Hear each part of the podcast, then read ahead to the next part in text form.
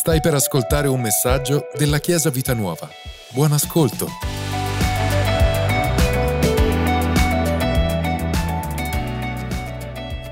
Buongiorno Chiesa. Potete accomodarvi? Sì, Buongiorno. come state? Tutto bene? Sì. Che sta succedendo? Ci assettiamo bene. succedendo, Manu? Ma non lo so, adesso scopriremo cosa, cosa sta capitando. Intanto il mio, il mio tablet ha deciso di abbandonarmi, ma... Bene, oggi come vedete Ok, come a posto. a posto. Come vedete oggi è un'applicazione particolare, c'è un setting diverso. eh, perché? Perché vogliamo parlarvi... Aspettate, eh. Scusate. Devo mettere il cronometro, se no parliamo per tutta la Serve il giornata. cronometro. Sì, Lorenzo. Io volevo stare qua tutto il giorno, quindi... È partito. Ho già perso 5 secondi. Perché siamo qui? Perché vogliamo parlarvi un po' come si parlano a degli amici. Perché? Perché il messaggio di oggi, Lori, qual è? Cos'è che parliamo oggi? Parliamo delle, delle relazioni, i rapporti di amicizia.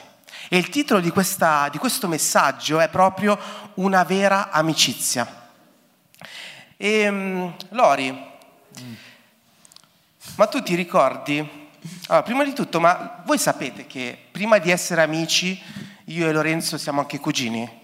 Si, si vede da... Da- cioè, si vede un po' dal naso, no? Io, io e lui diciamo che si vede dal naso. no, in realtà... In realtà, no, non si vede molto. Però in realtà, quanti di voi sanno che io e lui siamo cugini? Oh, mamma mia, allora ci Oh, seguite? c'è, c'è gente che è in chiesa C'è- da... c'è gente lo che- so, tipo vedo Lucia là che fa... Niente, non, non lo sapeva, Lucia. Luci.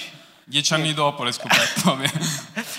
In realtà noi siamo, prima di essere amici, siamo cugini, quindi ci conosciamo da 28 anni praticamente, Sì. da tutta la vita. Anche perché siamo nati con un mese e un giorno di differenza. Esatto. Quindi, cioè, proprio siamo... Quindi immaginatevi che noi festeggiavamo feste di compleanno insieme, fa- tutte le ricorrenze familiari noi mm, cioè, le vivevamo insieme. E voglio farvi vedere proprio una ricorrenza Un reperto- familiare. un Attenzione, quella era... Ma come si vede in grande, non Allo- pensavo... Allora, in realtà qua dovete cap- non so se si capisce bene, ma non si capisce chi è, no? Ma, ma no- so- io sono Elisabeth ma al maschile. A me avete capito chi sono dei due? Quanti Eh, pensano che sono quello di destra? no, vabbè dai. quello- No, dai, sono quello di destra. eh. Ma no, di destra la, la- la tua destra No, è no, di... destra di qua. Ok. È destra. Giusto. Vabbè, comunque è quello vestito con la camicetta Vabbè, rossa e bianca. Se non eh. riconoscete me potete capirlo da mio padre che sono io praticamente. Quindi, vabbè, comunque sì, con la destra. E c'è? niente, Sono- Dalila sta C'è facendo mia quello moglie che mi dice come mettermi. Cioè, non c'è Pastore Michi per Pastore Fabio, ma c'è Dalila per me. Quindi, Dalila, va tutto bene? Cosa. Però, appunto. Ma sapete, non è sempre detto no, che alcuni cugini abbiano un'amicizia così forte. E mh, dalla foto si vedeva già che ci guardavamo già abbastanza, abbastanza bene come amici, perché in realtà io e Lorenzo abbiamo un rapporto di amicizia molto profondo. E, mm, voglio raccontarvi un aneddoto molto, molto simpatico, molto divertente che ci è accaduto nella nostra adolescenza. Eh, praticamente noi avevamo tre mete ok, dove passare i nostri sabati pomeriggio. ok? Una meta era il lago, se non pioveva, se era bello. Un'altra meta era il, ehm, il centro di Varese, sempre se non pioveva. E un'altra meta era il centro commerciale di Gavirate. In realtà era la meta principale. La meta principale era quella, però anche il lago, vabbè, poi vi racconteremo più avanti una- un'esperienza che abbiamo visto per andare al lago, ma vabbè, è stata molto strana. Ma eh, voglio raccontarvi questo aneddoto di quando eravamo andati al centro commerciale di Gavirate. Praticamente pioveva tantissimo e ci siamo trovati, noi ci trovavamo sempre al quinto piano, ok? Ma non c'erano tutti i bar e ristoranti che, che che ci sono adesso, c'era un ristorante e c'era, c'erano un sacco di sedie, un sacco di tavoli. Ed eravamo con altri nostri amici a ridere e scherzare. Praticamente a un certo punto ci troviamo io e lui da soli, non so come mai, non mi ricordo perché, E, e praticamente stavamo parlando di qualcosa, a un certo punto ci guardiamo negli occhi, così tutto ad un tratto, serissimi, come ci stiamo guardando adesso, e in coro, tutti e due insieme, ci siamo detti, tu sarai il mio testimone di nozze al mio matrimonio. Ma così, cioè proprio senza, così, tutte e due in coro insieme. E sapete, pensate che noi, per noi quella, quella, quella frase è stata molto importante perché in realtà eh, fortificava il rapporto di amicizia che avevamo e proprio cioè, mh, era così importante perché noi mh, avevamo preso questa decisione di testimoniare l'uno per l'altro davanti alle, a Dio e a, davanti agli uomini. E pensate che ancora l'universo femminile e Dio non lo conoscevamo ancora, ma già eravamo avanti, già eravamo oltre. E, ehm, e sapete... E tu ti sei mosso subito, diciamo. Sì, diciamo cioè, che... e infatti lui, come tanti di voi possono testimoniare, lui è stato il mio primo testimone, quello che ha firmato. Io ho avuto tre testimoni, Lorenzo, Alex e mio cognato. Nino, ma lui è stato il primo testimone che ha firmato. Lori. Solo perché c'erano detti sta cosa, se no firmava. No, se no... Eh, no, Io spero, Lori, che poi quando ti sposerai tu... Eh, cioè, eh, lui non si è ancora sposato, cioè, spero che questa promessa sia rivolta anche a me, perché altrimenti io chiudo tutti i rapporti. Eh. No cioè, anche quella di cuginanza, proprio ti tiro via da tutto quello che... no, ma a parte gli scherzi... Ehm, questa frase, seppur detta nell'adolescenza, in realtà ehm, è molto significativa per noi. E quando abbiamo iniziato a, a pensare al messaggio da, ehm, cui, da portare oggi, eh, abbiamo iniziato a parlare di questi aneddoti, di altri aneddoti, abbiamo proprio visto che dovevamo parlare dell'amicizia. Perché il rapporto di amicizia, l'amicizia vera, è molto importante, è un valore molto importante ed è un valore che rimane per tutta la vita. E, ehm, e crediamo che eh, questa amicizia unisce molto le relazioni e può anche essere un modo per diventare testimoni autentici l'uno per l'altro. L'amicizia in chiesa, l'amicizia nella vita è un punto per testimoniare l'uno dell'altro. E vogliamo quindi, adesso ho, parlato, ho fatto questo aneddoto, ma vogliamo proprio addentrarci nella parola e vogliamo partire da un passo nella Bibbia che si trova in Filippesi, capitolo 2, dal versetto 1 al versetto 4, che eh, racchiude questo rapporto di amicizia, che, che parla di questo rapporto di amicizia. E però vedremo poi due esempi si, un esempio si trova nell'Antico Testamento di amicizia, che è l'amicizia tra Davide e Jonathan, e poi l'amicizia nel Nuovo Testamento tra Gesù e Giovanni Battista.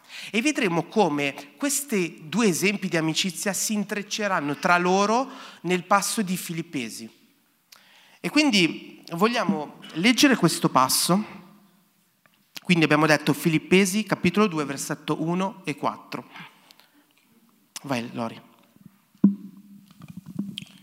Se dunque vi è qualche consolazione in Cristo, se qualche conforto d'amore, se qualche comunione di spirito, se qualche tenerezza e compassione, rendete perfetta la mia gioia, avendo uno stesso modo di pensare, uno stesso amore, un solo accordo e una sola mente, non facendo nulla per rivalità o vanagloria, ma con umiltà, ciascuno di voi stimando più gli altri, eh, più gli altri di se stesso non cerchi ciascuno unicamente il proprio interesse, ma anche quello degli altri.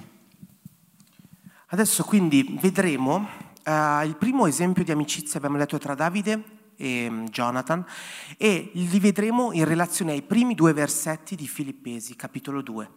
E veramente lasciatevi coinvolgere da, questo, da questi tipi di esempi, ok? Lo rileggiamo un attimo i primi due versetti? Se dunque vi è qualche consolazione in Cristo, se qualche conforto d'amore, se qualche comunione di spirito, se qualche tenerezza o compassione, rendete perfetta la mia gioia, avendo uno stesso modo di pensare, uno stesso amore, un solo accordo e una sola mente. Lorenzo, ti lascio la parola.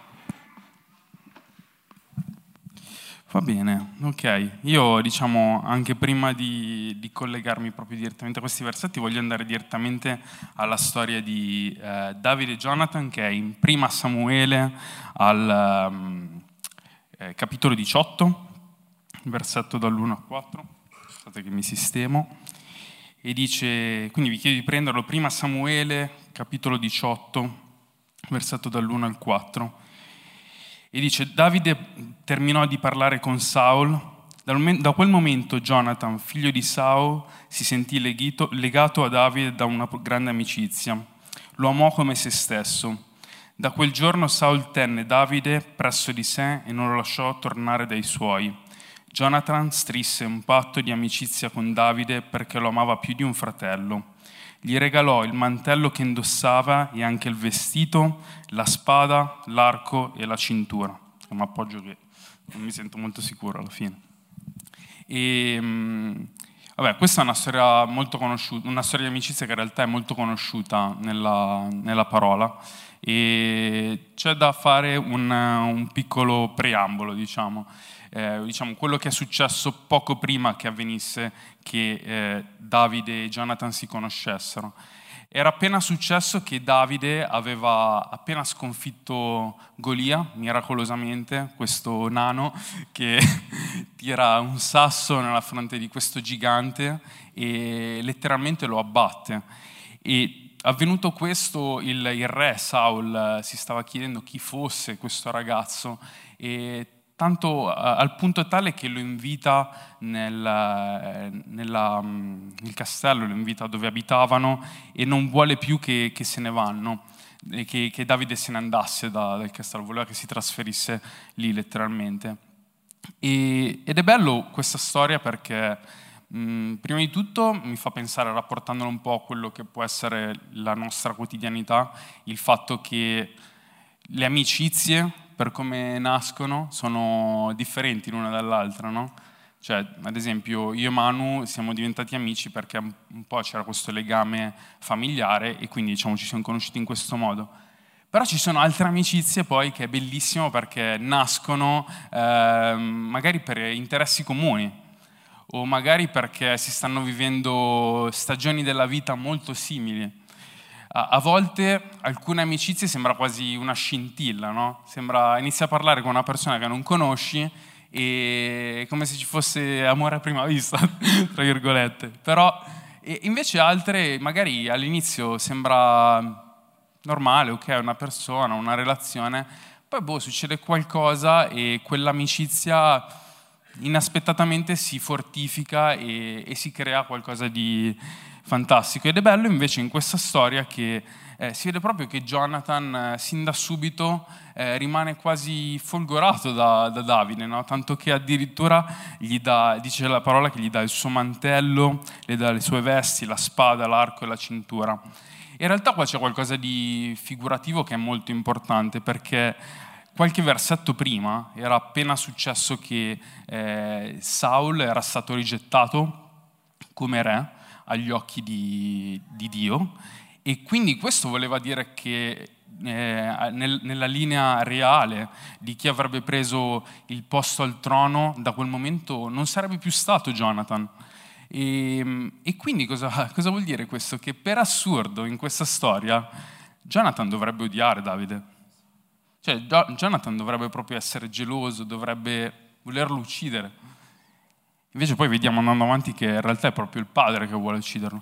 Però Jonathan fa questa cosa bellissima, gli dice che gli regala il mantello che indossava e regalare il mantello, quindi il, mantello in sé eh, simbolo, simbolicamente, voleva proprio dire che Jonathan stava accettando quello che era la chiamata che c'era su Davide, la chiamata a diventare re stava accettando quello che era l'unzione che era stata eh, profetizzata dal profeta Samuele sulla sua vita.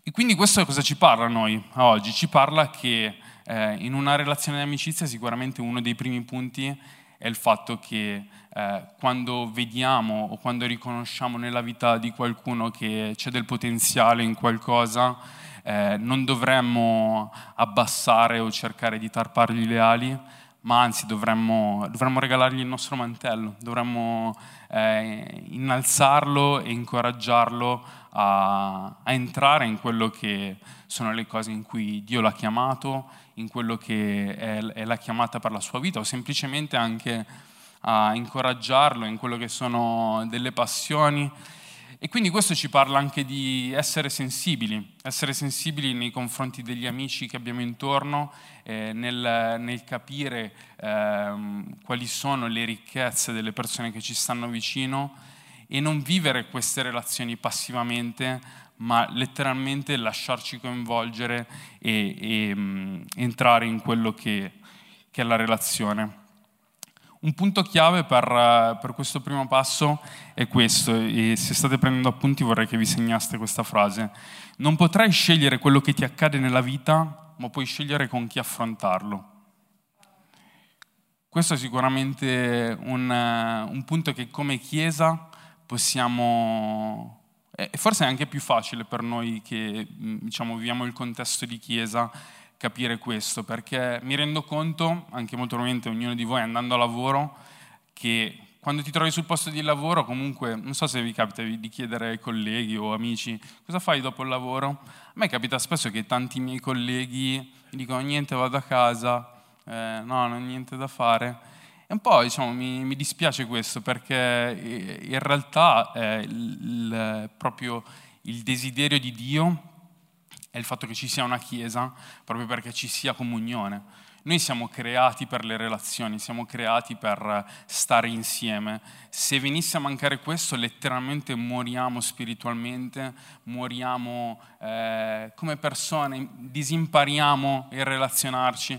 Non so quanti di voi, ma io durante il Covid non riuscivo più a parlare con le persone, mi sembrava, avevo disimparato come approcciarmi con le persone ma la Chiesa nasce proprio perché è un posto dove come singoli individui possiamo incontrarci, possiamo avere una visione comune e possiamo condividere qualcosa, che è Gesù prima di tutto, chiaramente, però è il posto anche dove possono nascere amicizie che durano per tutta la vita. Amen. E, e quindi eh, è, è importantissimo che, che, che riusciamo a vivere la Chiesa pienamente, prima di tutto perché abbiamo, come dicevo, un obiettivo comune, ma secondariamente perché nel momento in cui le cose vanno tutto bene, nel momento in cui va tutto bene, eh, è ok, cioè eh, va bene, ci vediamo, amici, perfetto. Però quando le cose non iniziano ad andare bene e ti trovi da solo, ed è proprio in quel momento che le amicizie diventano... E ho avuto proprio questa immagine.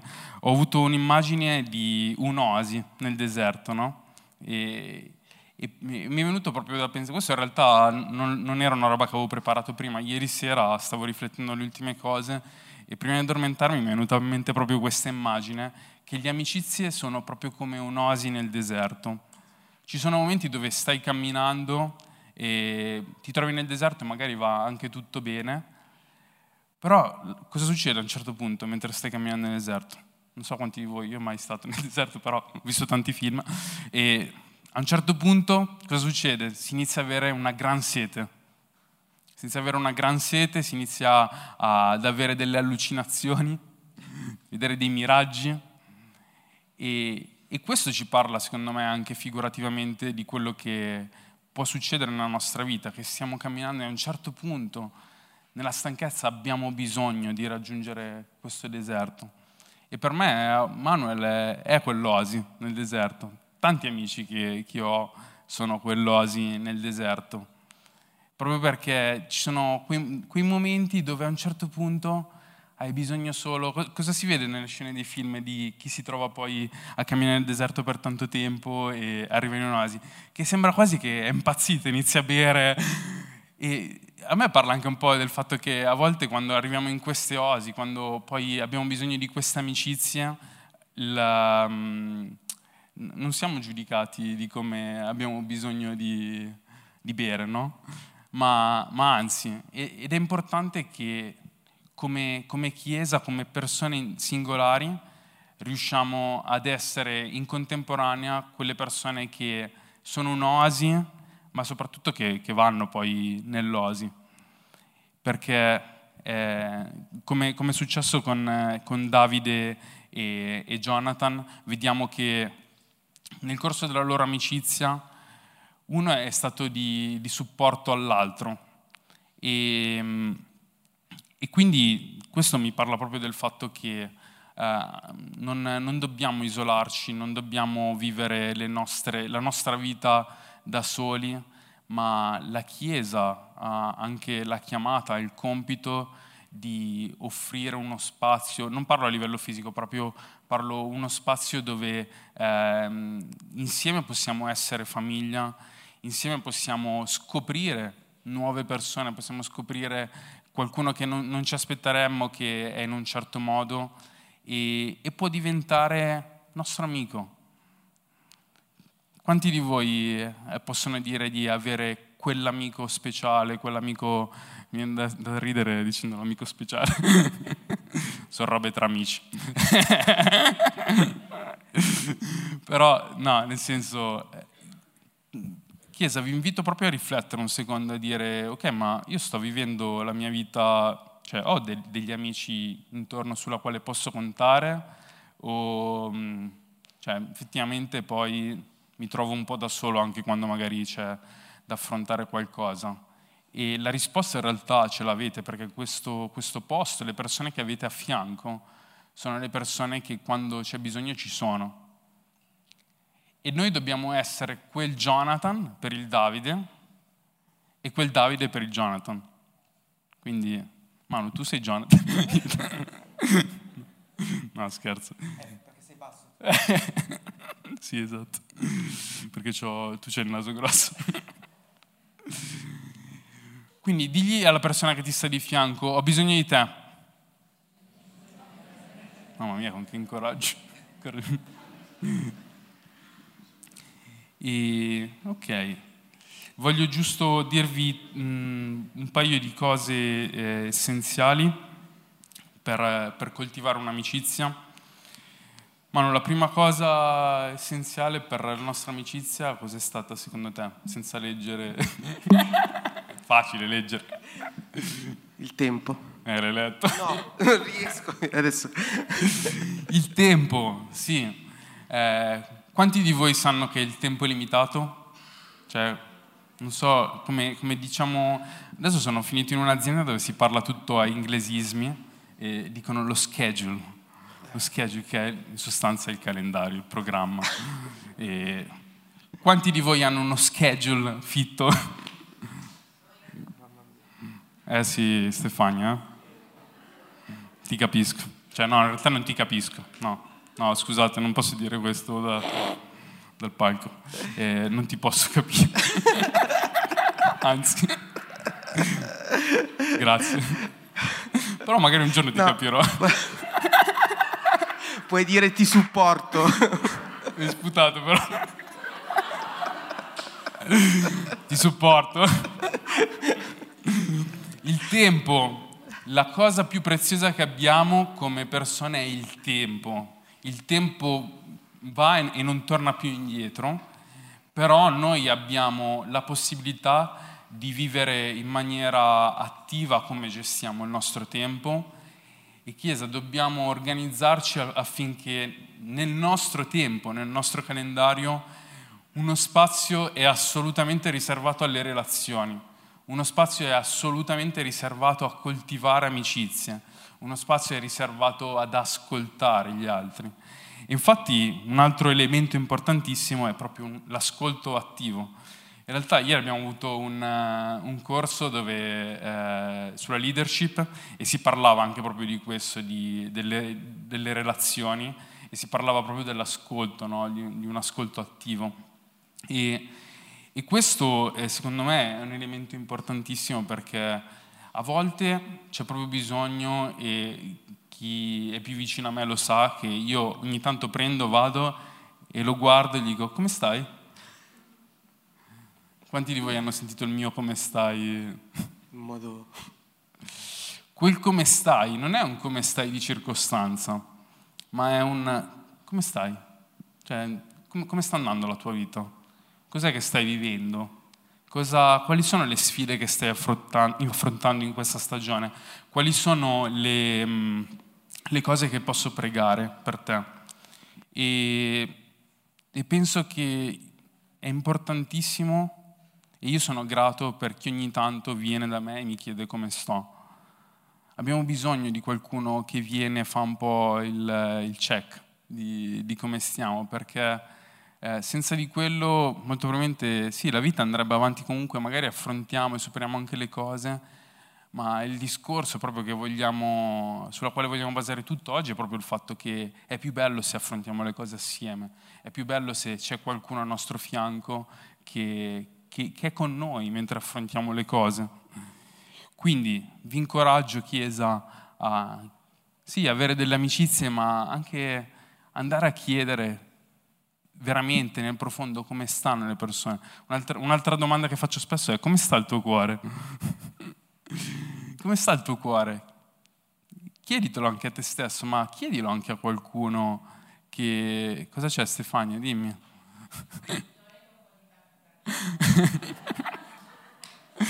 Non ti capisco neanche in questo caso. tu non devi fare le domande a Stefania, altrimenti... Eh, lo so, però non so, oggi, oggi mi ispira. E come stai? E un altro elemento importantissimo è coltivare la fiducia. Coltivare la fiducia è, per me è quando io dico una cosa a, a una persona, cercherò in tutti i modi di mantenerla. Cascasse il mondo, cascasse la terra, tutti giù per terra. Scusate, basta, smetta, adesso divento serio cascasse il mondo, qualsiasi cosa che succede, se io ho detto a quella persona che farò una cosa per lui, che ci sarò per una cosa, per me è difficile che, che mancherò. Chi mi conosce lo sa che è proprio difficile che io eh, disdico o eh, non, eh, non rispetto quello che dico. Mi, mi, mi, sto anche mettendo su un, uh, un centro qualcuno con una freccia dopo che ho detto questa cosa magari. Adesso qualcuno mi dirà no, non è vero perché... Però la, la, la um, eh, come si dice? La coerenza con quello che si dice e con quello che si fa nei confronti delle persone che ci stanno attorno. E credo che questo parli veramente molto di una, una, piena fiducia che si può riporre nella vita di un amico. E per me Manu e Dalila, parlo adesso dico di Manu perché diciamo, eh, è qua lui, però potrei veramente dirlo di diverse persone, eh, sono quel posto, sono quell'oasi eh, dove so che posso riporre la mia fiducia. E vi assicuro che cioè, la vita, quando hai delle persone chiave, diventa veramente più semplice, diventa molto più divertente, molto più eh, facile e leggero affrontare certe cose. E l'ultimo punto, che secondo me è importantissimo, è la pazienza. Quanta pazienza ci vuole con Manu?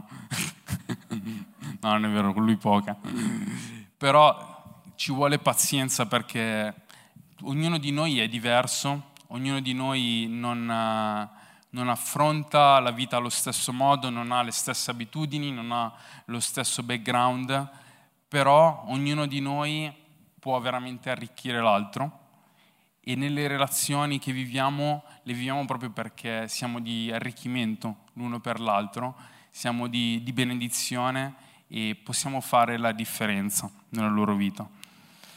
E l'ultima cosa che voglio dirvi è il fatto che il diavolo vuole, vuole tenerti isolato, il diavolo vuole che tu viva una vita in solitudine, vuole che tu eh, ti senta solo, che tu soffra di questa solitudine e non vuole che impari a coltivare le relazioni che ti stanno attorno, ma Dio e, e Gesù stesso con, con, la sua vita ha testimoniato di quanto è bello vivere con eh, qualcuno attorno. Gesù per primo infatti era sempre in giro con 12 persone, era, aveva sempre la sua squadra assieme.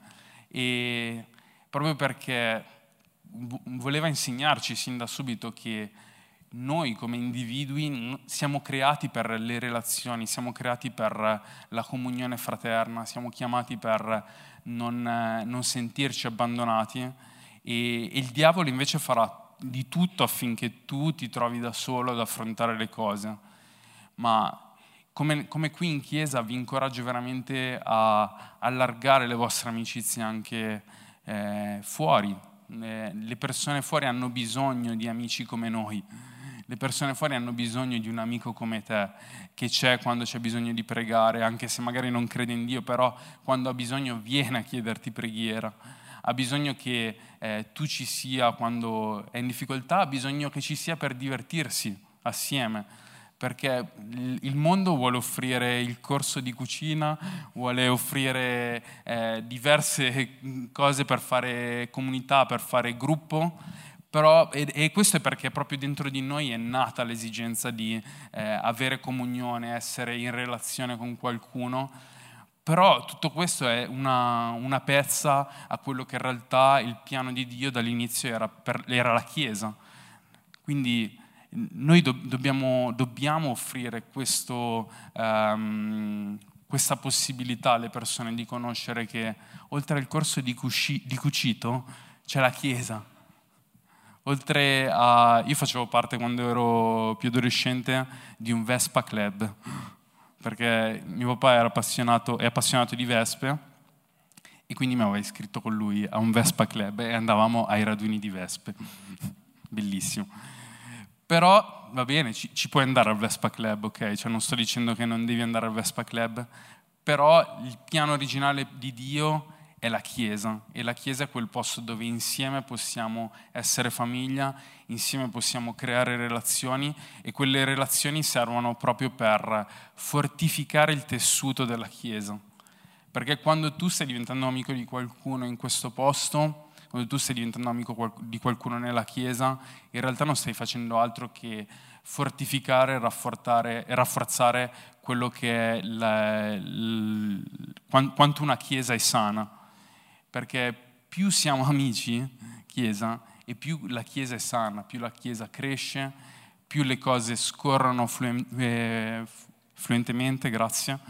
E, e quindi veramente vi voglio incoraggiare a trovare delle persone nella quale investire tempo, investire energie, perché non è una roba che, che, va persa, è una roba che è un investimento, è un investimento che possiamo fare come famiglia. Quindi lascio la parola a mano. Però mi chiedo perché abbiamo collegato Filippesi capitolo 2 dal versetto 1 al versetto 2 a tutto quello che ha detto Lorenzo. Perché racchiude molto eh, tutto quello che lui ha detto. Ha parlato di ascolto, ha parlato di tempo, ha parlato di pazienza e qua proprio in Filippesi dice, se c'è qualche comunione di spirito, la comunione mi parla proprio di, di tempo, di passare del tempo con qualcuno, di, di, vivere quella persona, di darle il tempo, perché il tempo poi eh, alla fine finisce e se, lo, e se, lo, passi con persone, con amici, con delle relazioni eh, fidate, allora quel tempo non è tempo perso. Poi ha parlato di ascolto, proprio la e qua dice proprio, Filippesi dice tenerezza e compassione, l'ascolto, quindi eh, il fatto di mm, ascoltare una persona, di essere compassionevole, ma cosa vuol dire compassionevole? Proprio eh, ascoltare in modo attivo, come ha detto Lorenzo, sentire anche i problemi, sentire le difficoltà, piangere, anche se c'è bisogno di piangere, ma stare con quella persona e incoraggiarla. E poi ha parlato proprio di pazienza, io penso che la pazienza è proprio il fatto della compassione, eh, del, della tenerezza, proprio essere pazienti, essere teneri, essere eh, amorevoli. Quindi, e poi parla di uno stesso amore, un solo accordo, una sola mente, il, proprio il tempo, il tempo che è importante, che è veramente essenziale per, per le relazioni di amicizia. Quindi per questo è importante eh, è bello anche vedere i filippesi in questo aspetto, quello che ha detto eh, Lorenzo. E tutto questo lo vediamo in Davide e Jonathan, il tempo, l'ascolto, il, la, la, pazienza, la tenerezza, eh, ed è tutto quello che racchiude questo passo di Filippesi, l'esempio di Davide e Jonathan. Grazie Lori. E adesso voglio però appunto parlarvi di un altro esempio di amicizia, che è quello tra Giovanni Battista e Gesù. E, mm, e, vedremo come si collegheranno anche loro al passo di Filippesi, però i versetti 3 e 4. E prima di, mm, di parlarvi di questa amicizia leggo due versetti e, mm, e vediamo un attimo, ci sono altri passi, ma questi sono quelli più importanti secondo me. Uno che si trova in Matteo e poi leggeremo uno che si trova in Giovanni. In Matteo capitolo 3, dal versetto 13 al versetto 15 dice, allora Gesù dalla Galilea si recò al Giordano da Giovanni, il Battista, per essere da lui battezzato. Ma questi vi si opponeva dicendo, sono io che ho bisogno di essere battezzato da te e tu vieni da me? Ma Gesù gli rispose, lascia fare per ora, poiché conviene che noi adempiamo in questo modo ogni giustizia. Poi leggiamo un altro passo che si trova in Giovanni, capitolo 3, dal versetto 27 al versetto 30. Qua è Giovanni Battista che parla e dice, Giovanni rispose, l'uomo non può ricevere nulla se non gli è dato dal cielo. Voi stessi mi siete testimoni che ho detto, io sono il Cristo, ma so, io, io non sono il Cristo, ma sono stato mandato davanti a lui. Colui che ha la sposa è lo sposo, ma l'amico dello sposo che è presente e lo ascolta si rallegra vivamente alla voce dello sposo. Questa gioia che è la mia è ora completa. Bisogna che egli cresca e che io diminuisca. Parlando di Gesù Giovanni Battista, sapete, in realtà la prima cosa che mi sono chiesto è, ma cosa c'entra proprio il, il tema dell'amicizia con Gesù e Giovanni Battista? In realtà l'amicizia tra Giovanni Battista e Gesù è quell'amicizia che non ti aspetti, ma che in realtà ti lascia a bocca aperta. Questo perché? Perché l'amicizia tra di loro non è un'amicizia naturale come ce l'avevano Davide e Jonathan. Non era un'amicizia fatta di stare del tempo insieme, perché non avevano il tempo di stare insieme in quel momento, avevano un obiettivo più grande, ma è basata quasi tutta sulla rivelazione soprannaturale e sulla relazione che avevano con Dio. Giovanni Battista e Gesù la relazione di amicizia che avevano era una relazione soprannaturale e di relazione con Dio. E voglio spiegarmi meglio.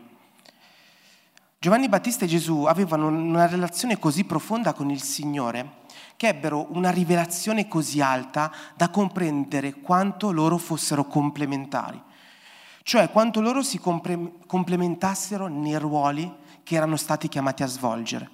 Loro si completavano. Giovanni Battista, attraverso eh, la rivelazione dello Spirito Santo, battezzava con l'acqua e faceva discepoli e annunciava che cosa? Annunciava l'arrivo del Salvatore, Gesù, il figlio di Dio. E Gesù invece chi era? Gesù era il figlio di Dio, era il Salvatore, era l'incarnazione della promessa e della predicazione di Giovanni Battista. Gesù era chiamato ad essere salvezza, come aveva detto Giovanni Battista, e Gesù battezzava con lo Spirito Santo e faceva discepoli. Vedete la complementarità? Vedete come i loro ministeri si, com- si completavano? E come questo rapporto di amicizia in realtà è così straordinaria perché è data tutta dalla rivelazione di Dio. Quindi il primo Giovanni Battista era venuto per testimoniare la salvezza, ma Gesù era venuto per essere la salvezza. La loro amicizia quindi era proprio intrecciata dal, dal, proprio dal rapporto soprannaturale di questi due ministeri e portavano nel loro rapporto due valori importanti di amicizia. Abbiamo parlato di ascolto, abbiamo parlato di tempo, abbiamo parlato di pazienza, ma altri due valori sono molto importanti e questi li vediamo proprio in, nel loro rapporto che era stima reciproca e umiltà. Ed è, che, ed è, qui che troviamo il senso di amicizia in Filippesi capitolo 2 dal versetto, dal versetto 3 al versetto 4, che voglio ripetere. Non facendo nulla per rivalità o vanagloria, ma con umiltà ciascuno di voi stimando gli altri più di se stesso. Non cerchi ciascuno unicamente il proprio interesse, ma anche quello degli altri. Parliamo innanzitutto, innanzitutto di umiltà. L'amicizia tra Giovanni Battista e Gesù si è, raffoz- si è rafforzata maggiormente, sapete quando? Nel momento in cui Gesù si è fatto battezzare da Giovanni Battista. In questo momento, in quel momento, il Messia, il Salvatore, 100% uomo, 100% Dio, si sottomette alla volontà che Dio aveva preparato per Giovanni Battista, battezzare Gesù. Gesù si sottomette a questa volontà. E voglio, dirvi, e voglio darvi il primo insegnamento molto importante, che quando sottomettiamo la nostra vita al ministero di qualcun altro, quando sottomettiamo, che sottomettersi non è una cosa negativa, sottomettersi è proprio dare la propria vita, avere del tempo, proprio tra, mh, vivere eh, per servire l'altro.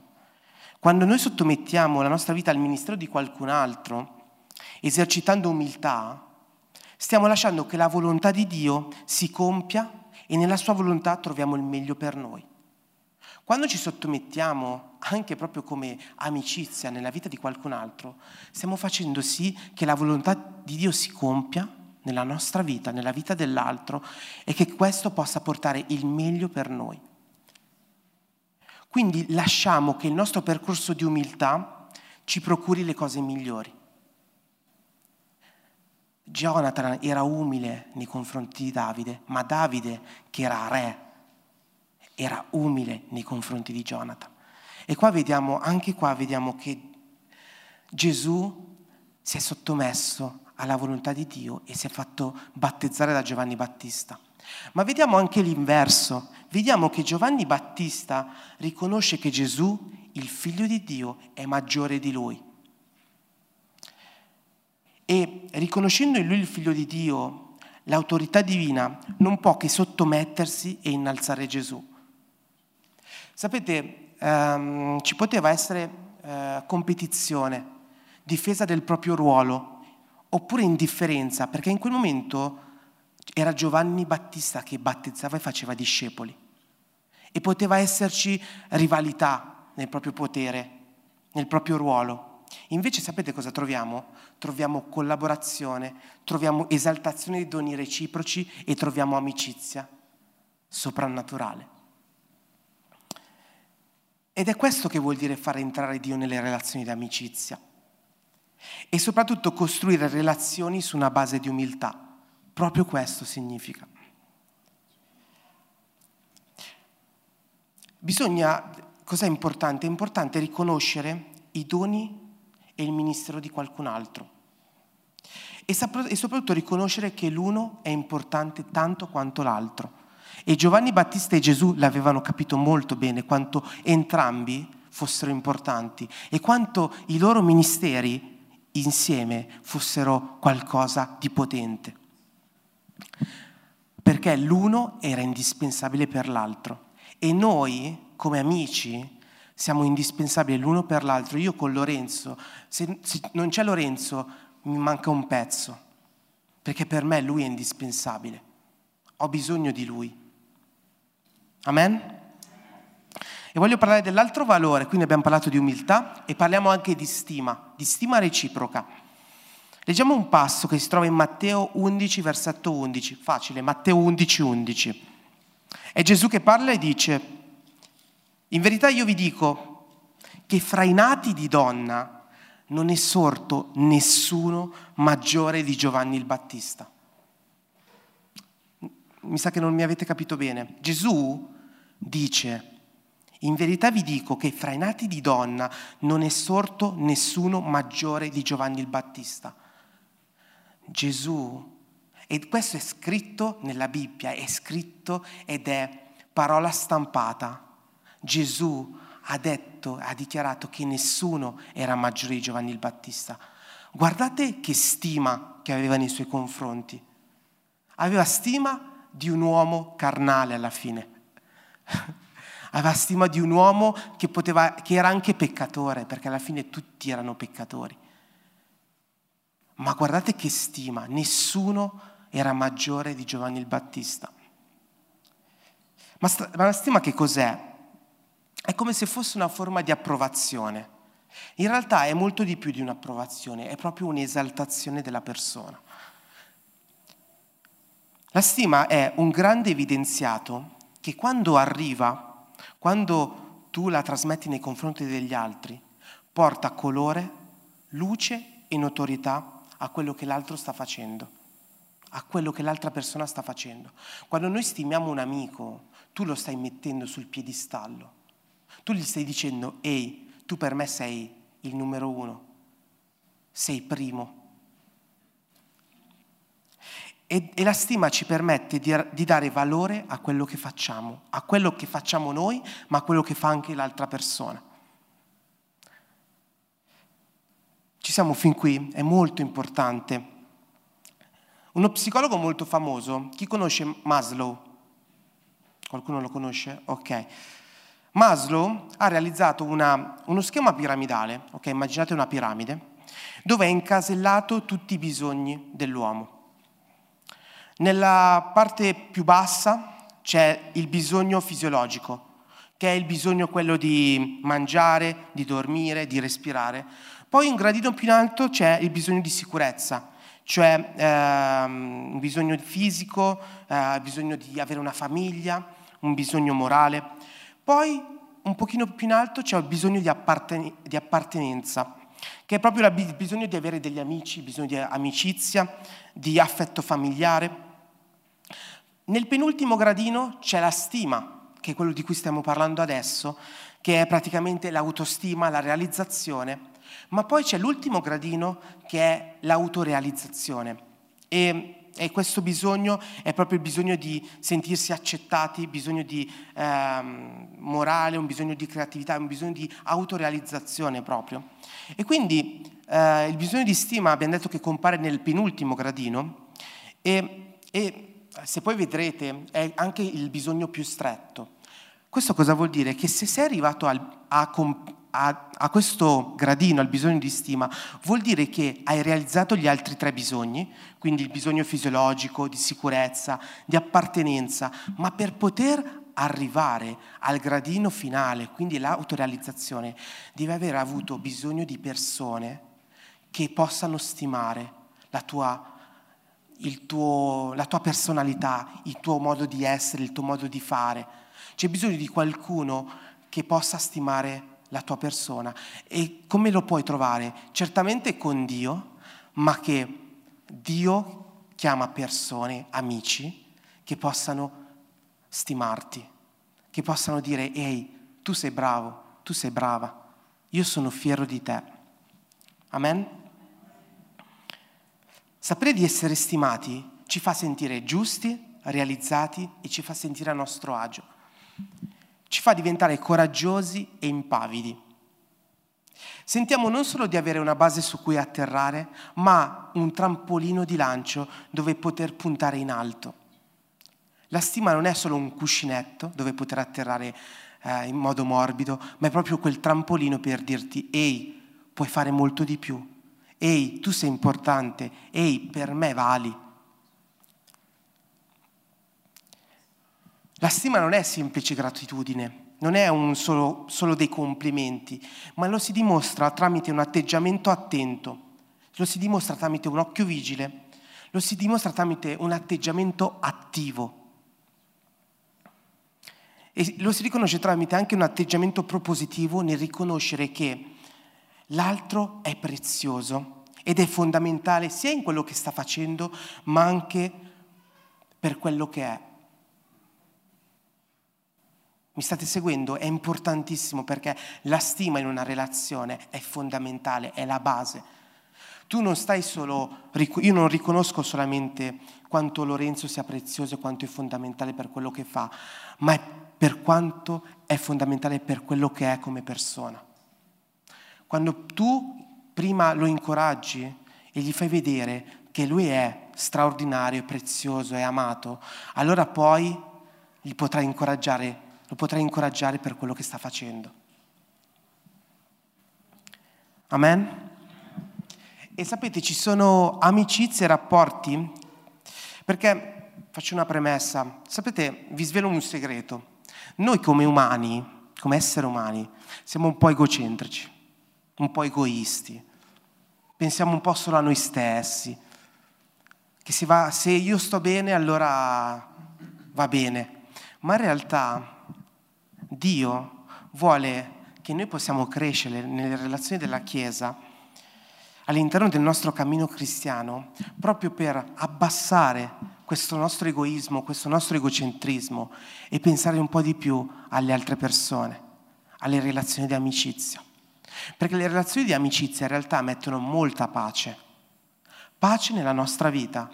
Perché? Perché innanzitutto possiamo vivere la nostra personalità eh, con la consapevolezza che io non vengo giudicato, prima di tutto. E poi perché posso manifestare i miei doni i doni che Dio mi ha dato, i doni, Dio, i doni e i talenti che Dio mi ha dato e li posso manifestare e li posso manifestare con la consapevolezza che posso essere d'aiuto nei confronti di altre persone. E la stima e l'umiltà ci fanno crescere in questo, ci fanno crescere proprio nel innalzare gli altri e nel crescere consapevoli che se io mi sottometto all'altra persona, non vuol dire che io abbasso me stesso e lascio solo l'altra persona schiacciarmi.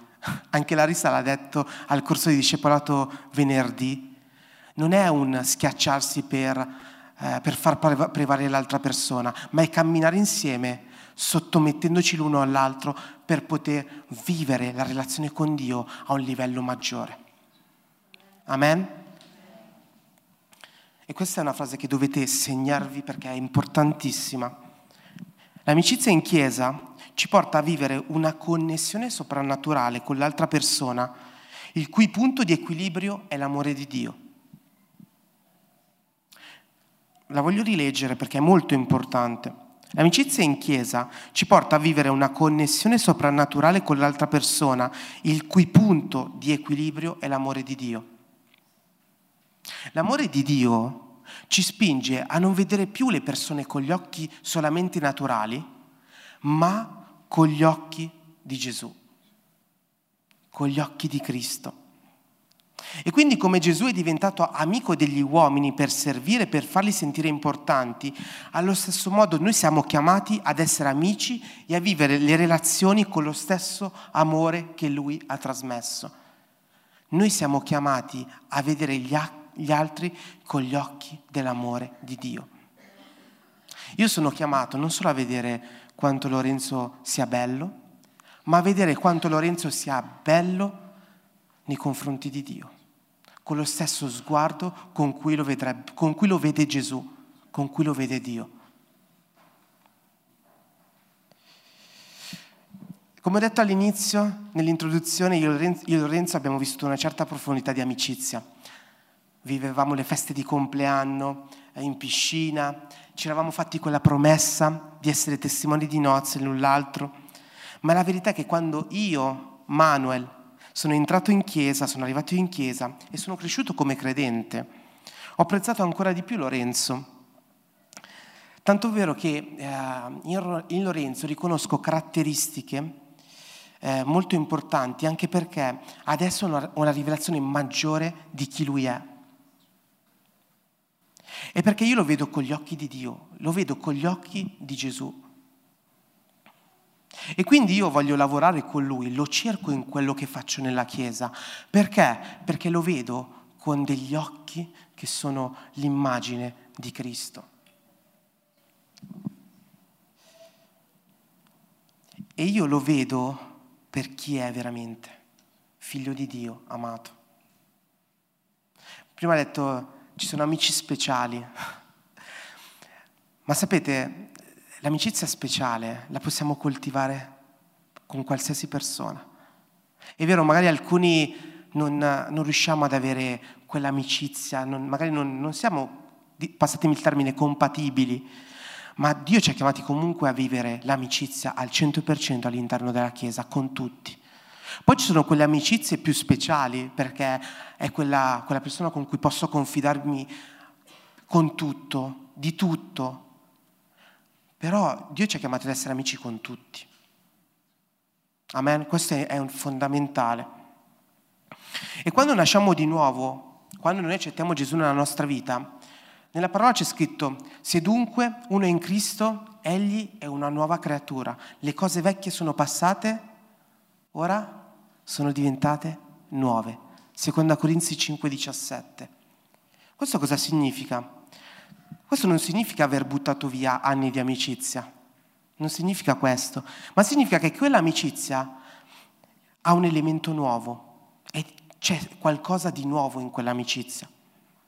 E c'è questo modo di guardarsi, di viversi, al punto che se facciamo parte di un gruppo di lavoro e mi accorgo che, ehm, che questo gruppo di lavoro ha delle caratteristiche che eh, sono, ehm, come si dice, che hanno la forma di Lorenzo, io non sono invidioso nel dire Lorenzo lo farebbe meglio di me.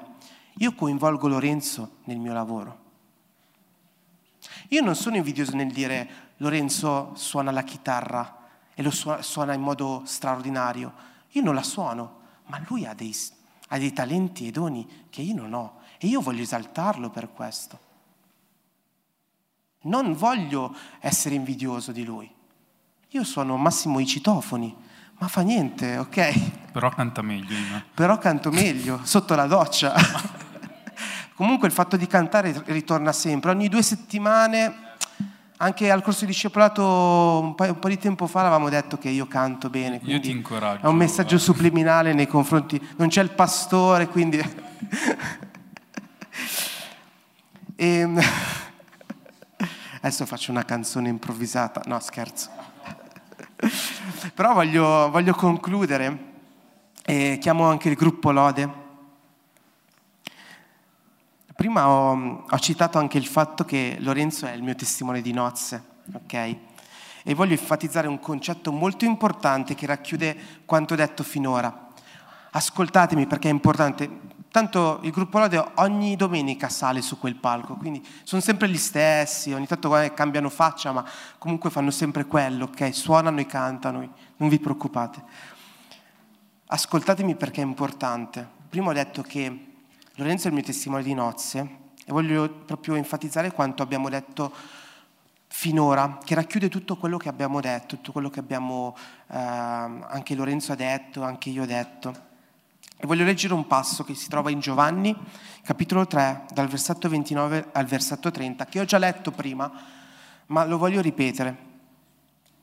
Colui che ha la sposa è lo sposo, ma l'amico dello sposo che è presente lo ascolta ascoltatemi. L'amico dello sposo che è presente e lo ascolta si rallegra vivamente alla voce dello sposo.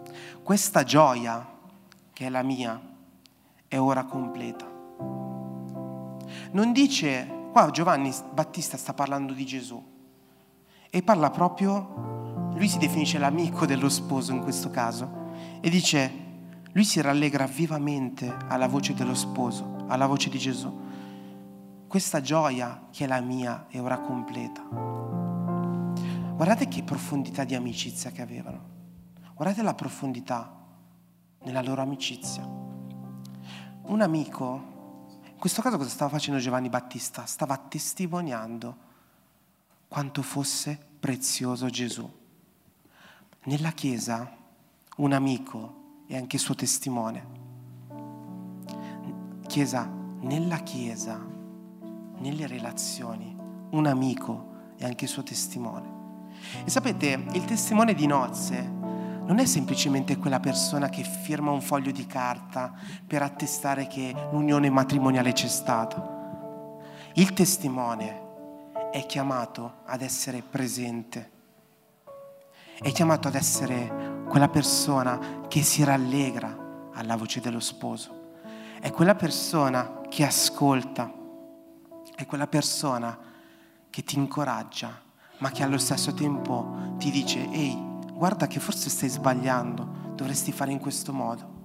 È quella persona che ti dice, io sono gioioso di avere te al mio fianco. Se vuoi provare la gioia completa di cui parla la Bibbia, devi poter, testimo- devi poter testimoniare per la vita di qualcun altro. Sei chiamato a farlo Se tu fai parte della Chiesa, se tu fai parte di queste relazioni, sei chiamato a testimoniare per la vita di qualcun altro. Gesù è venuto a restaurare le relazioni, a portare, a riportare un sentimento di insieme. Gesù non è venuto a dividere, quello è il nemico. Gesù è venuto ad unire, a riportare le relazioni a un livello più alto. Sapete, è nel piano di Dio che gli uomini possano vivere in sinergia e cooperazione tra di loro. E l'immagine del corpo di Cristo, della sposa, è l'immagine per eccellenza. La sinergia è proprio quella cooperazione, è quella vivere e quel camminare insieme, dettata tutto dall'amore di Dio. E quindi vuoi provare questa gioia completa? Allora devi iniziare a vivere gli altri. Devi iniziare a entrare nella vita degli altri. E magari, qual- e magari qualcuno ti dirà, ma no, no, non voglio, non voglio farti spazio. E tu gli ricordi che l'amore di Dio supera quelle barriere. Che l'amore di Dio supera ogni tipo di paletto, ogni tipo di barriera. Per cui cosa bisogna fare? Bisogna iniziare a crescere spiritualmente, bisogna vivere la relazione di amicizia, iniziare a, a, a condividere a condividere del tempo, come ha detto Lorenzo, a fare spazio, ma non solo a fare cose, anche solamente a prendere del tempo con quella persona, leggere insieme la parola, condividere dei versetti insieme, ascoltare, ascoltare in modo attivo qual è il suo problema. Semplicemente stare insieme e amarla per com'è quella persona. Poi crescerà, poi maturerà, sì, ma noi siamo chiamati a avere amici che non giudicano e che amano e che innalzano la persona e che abbiano stima nei suoi confronti e che siano umili nel dire anche alcune volte stai sbagliando oppure io non ce la sto facendo, ho bisogno di aiuto. E quindi adesso possiamo anche alzarci in piedi. Grazie per averci ascoltato. Rimani aggiornato attraverso i nostri canali social ci trovi su Facebook, Instagram, Spotify e sul sito www.chiesavitanuova.org.